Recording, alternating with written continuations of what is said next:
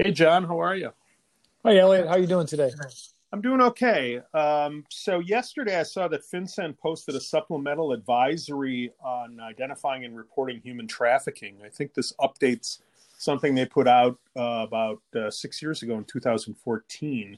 Did you get a chance to take a look at that? I did see it, and um, one thing I always uh, sort of uh, forget to, to reference, but I think it's pretty important uh, when advisories are issued. They list up front uh, that the advisory should be shared with, and it says you know, the typical places: chief risk officers, BSA departments, MSBs, legal departments. But they also focus on CEOs and chief operating officers, and I think sometimes, and chief risk, we we sometimes forget that um, you know compliance needs to see these things and plug them in and all of that, but the top of the house needs to understand sort of the scope of what AML has become. And I think human smuggling and trafficking as reportable offenses are clearly uh, one of those areas. I agree. It is one of the, I mean, that education or knowledge is part of the tone from the top that's so critical for overall um, culture of compliance.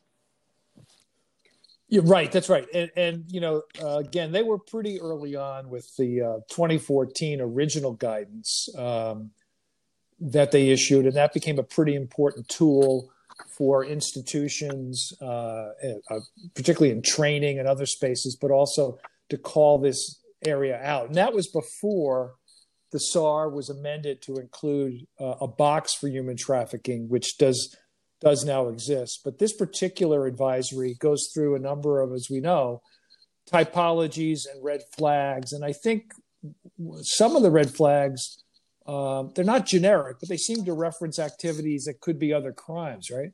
Yeah, I, I noticed that a, a, number of them, uh, particularly in connection with where a trafficked individual might be uh, taken to a financial institution and be within sight of uh, customer facing staff, those red flags felt an awful lot and looked an awful lot like the same list you'd have for elder abuse a person who's really controlling another person, not letting them speak. Um, but um, in addition to getting this to the top of the house, getting this to training and pushing out some of these ideas and reminders to customer facing staff, because many of the people who are uh, the subject of human trafficking, you know, they're going to give you visual cues. They may look malnourished, they may look like they've been um, mistreated.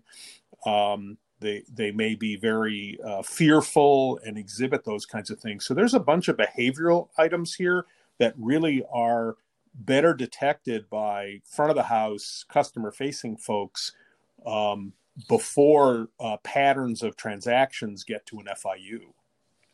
Yeah, that's right. And I think the other part that uh, sort of continues to show that criminals adjust with what's going on in the market uh, is a section in the advisory on alternative payment methods and showing that traffickers don't just use cash.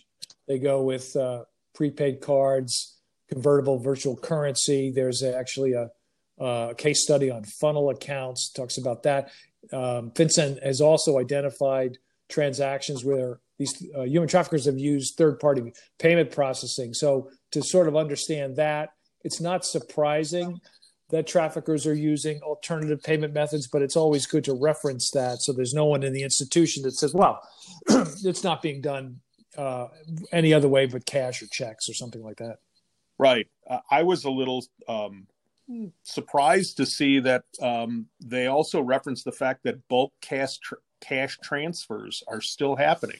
You know, I remember 25 years ago, you know, the pictures of uh, bundles of cash in uh, big boxes that were supposed to be diapers and things like that. But apparently, that that is still happening. I think it's happening much more through the alternative payment methodologies that you talked about. But bulk cash is still around.